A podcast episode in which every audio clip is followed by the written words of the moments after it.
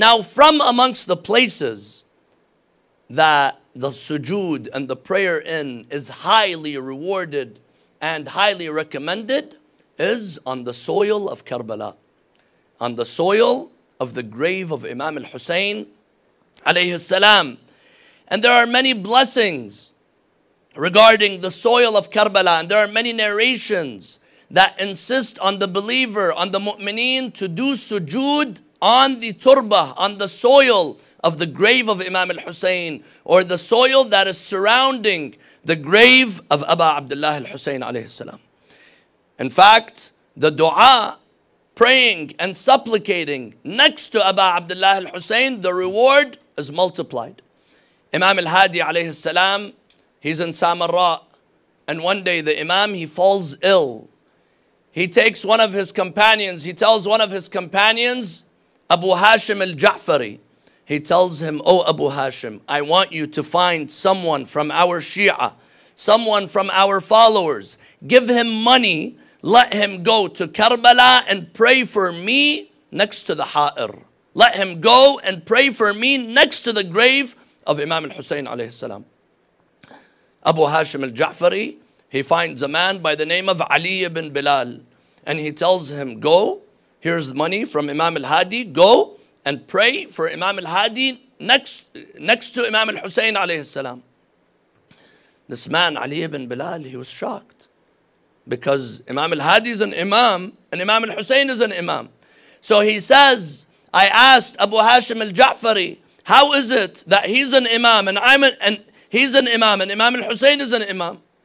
Why would you go and pray next to Imam al Hussein when he could ask Allah directly? So Abu Hashim al-Ja'fari, he comes back to the Imam and the Imam alayhi salam replies.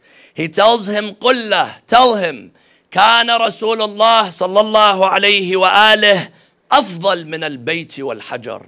Rasulullah was greater than the Kaaba. We know Rasulullah is greater than the Kaaba. In fact, the hadith says the mu'min is greater than the Kaaba. كان رسول الله أفضل من البيت والحجر and the black stone.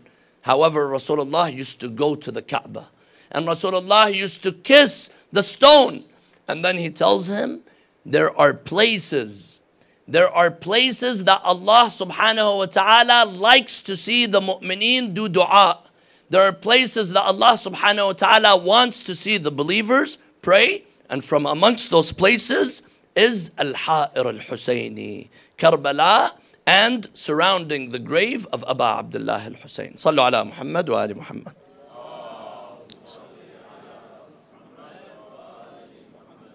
So we see that the Imams of the Ahlul Bayt alayhim salam, they insisted on the ziyarah of Imam al-Hussein alayhi salam. And there's an insistence on the soil of Karbala, not just visiting Imam al-Hussein alayhi salam, but you have to have an attachment with the turba, with the soil of Karbala.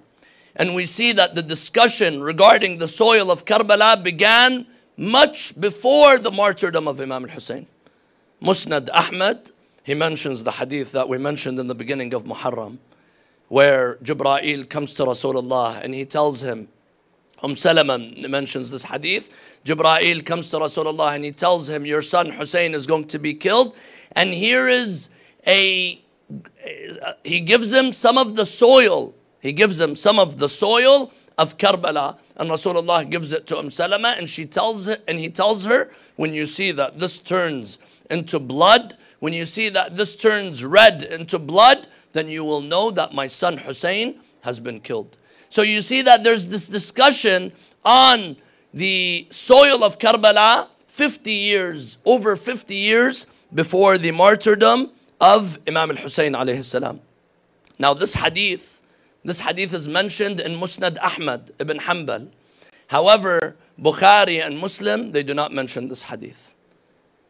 Al-Hakim al-Nayshaburi, he has a book in which he collects the ahadith, the narrations that are supposed to be mentioned in Bukhari and in Muslim using their standards, but they did not mention them.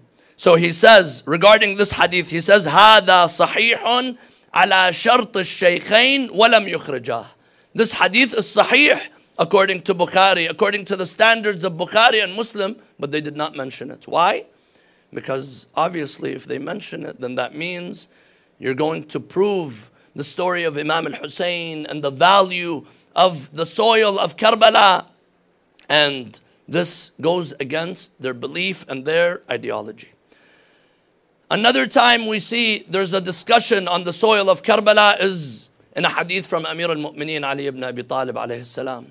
After Siffin he passes by Karbala and he says, Wahin laki ayyuhat turba.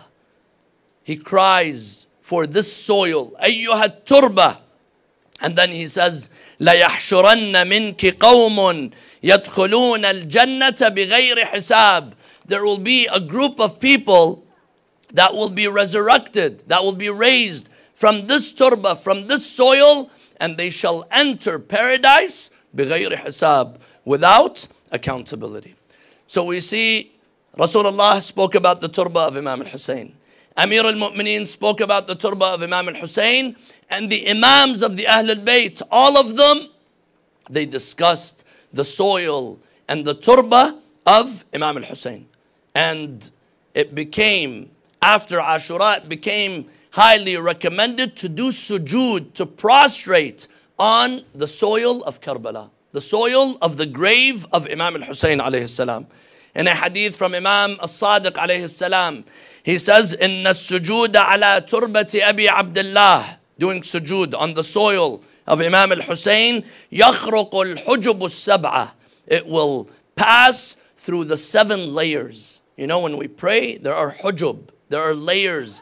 Sometimes these layers they stop our prayer from reaching its highest potential.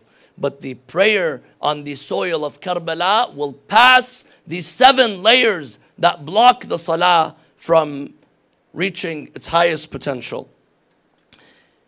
And some people say, these Shias, look how extreme these Shias become. They come and they want to do sujood on the soil of Karbala, on the soil of Imam al-Hussein alayhi salam. Go and look at the Quran. Allah subhanahu wa ta'ala says, وَاتَّخِذُوا مِن مَقَامِ إِبْرَاهِيمَ مُصَلَّى Go and pray where Ibrahim used to stand and pray. Every person that performs the Hajj, every person that performs Tawaf, you have to go after the tawaf, you have to go and stand where Ibrahim stood, and there you pray. Why Ibrahim? I'm praying to God.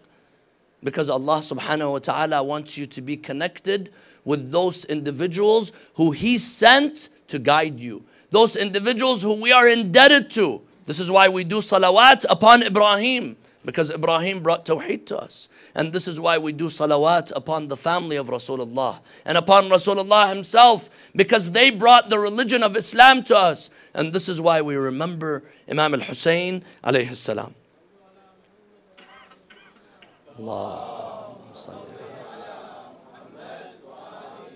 So we said it's recommended to do sujood on the soil of Karbala. Another recommendation, it is recommended to do tasbih. Tasbih.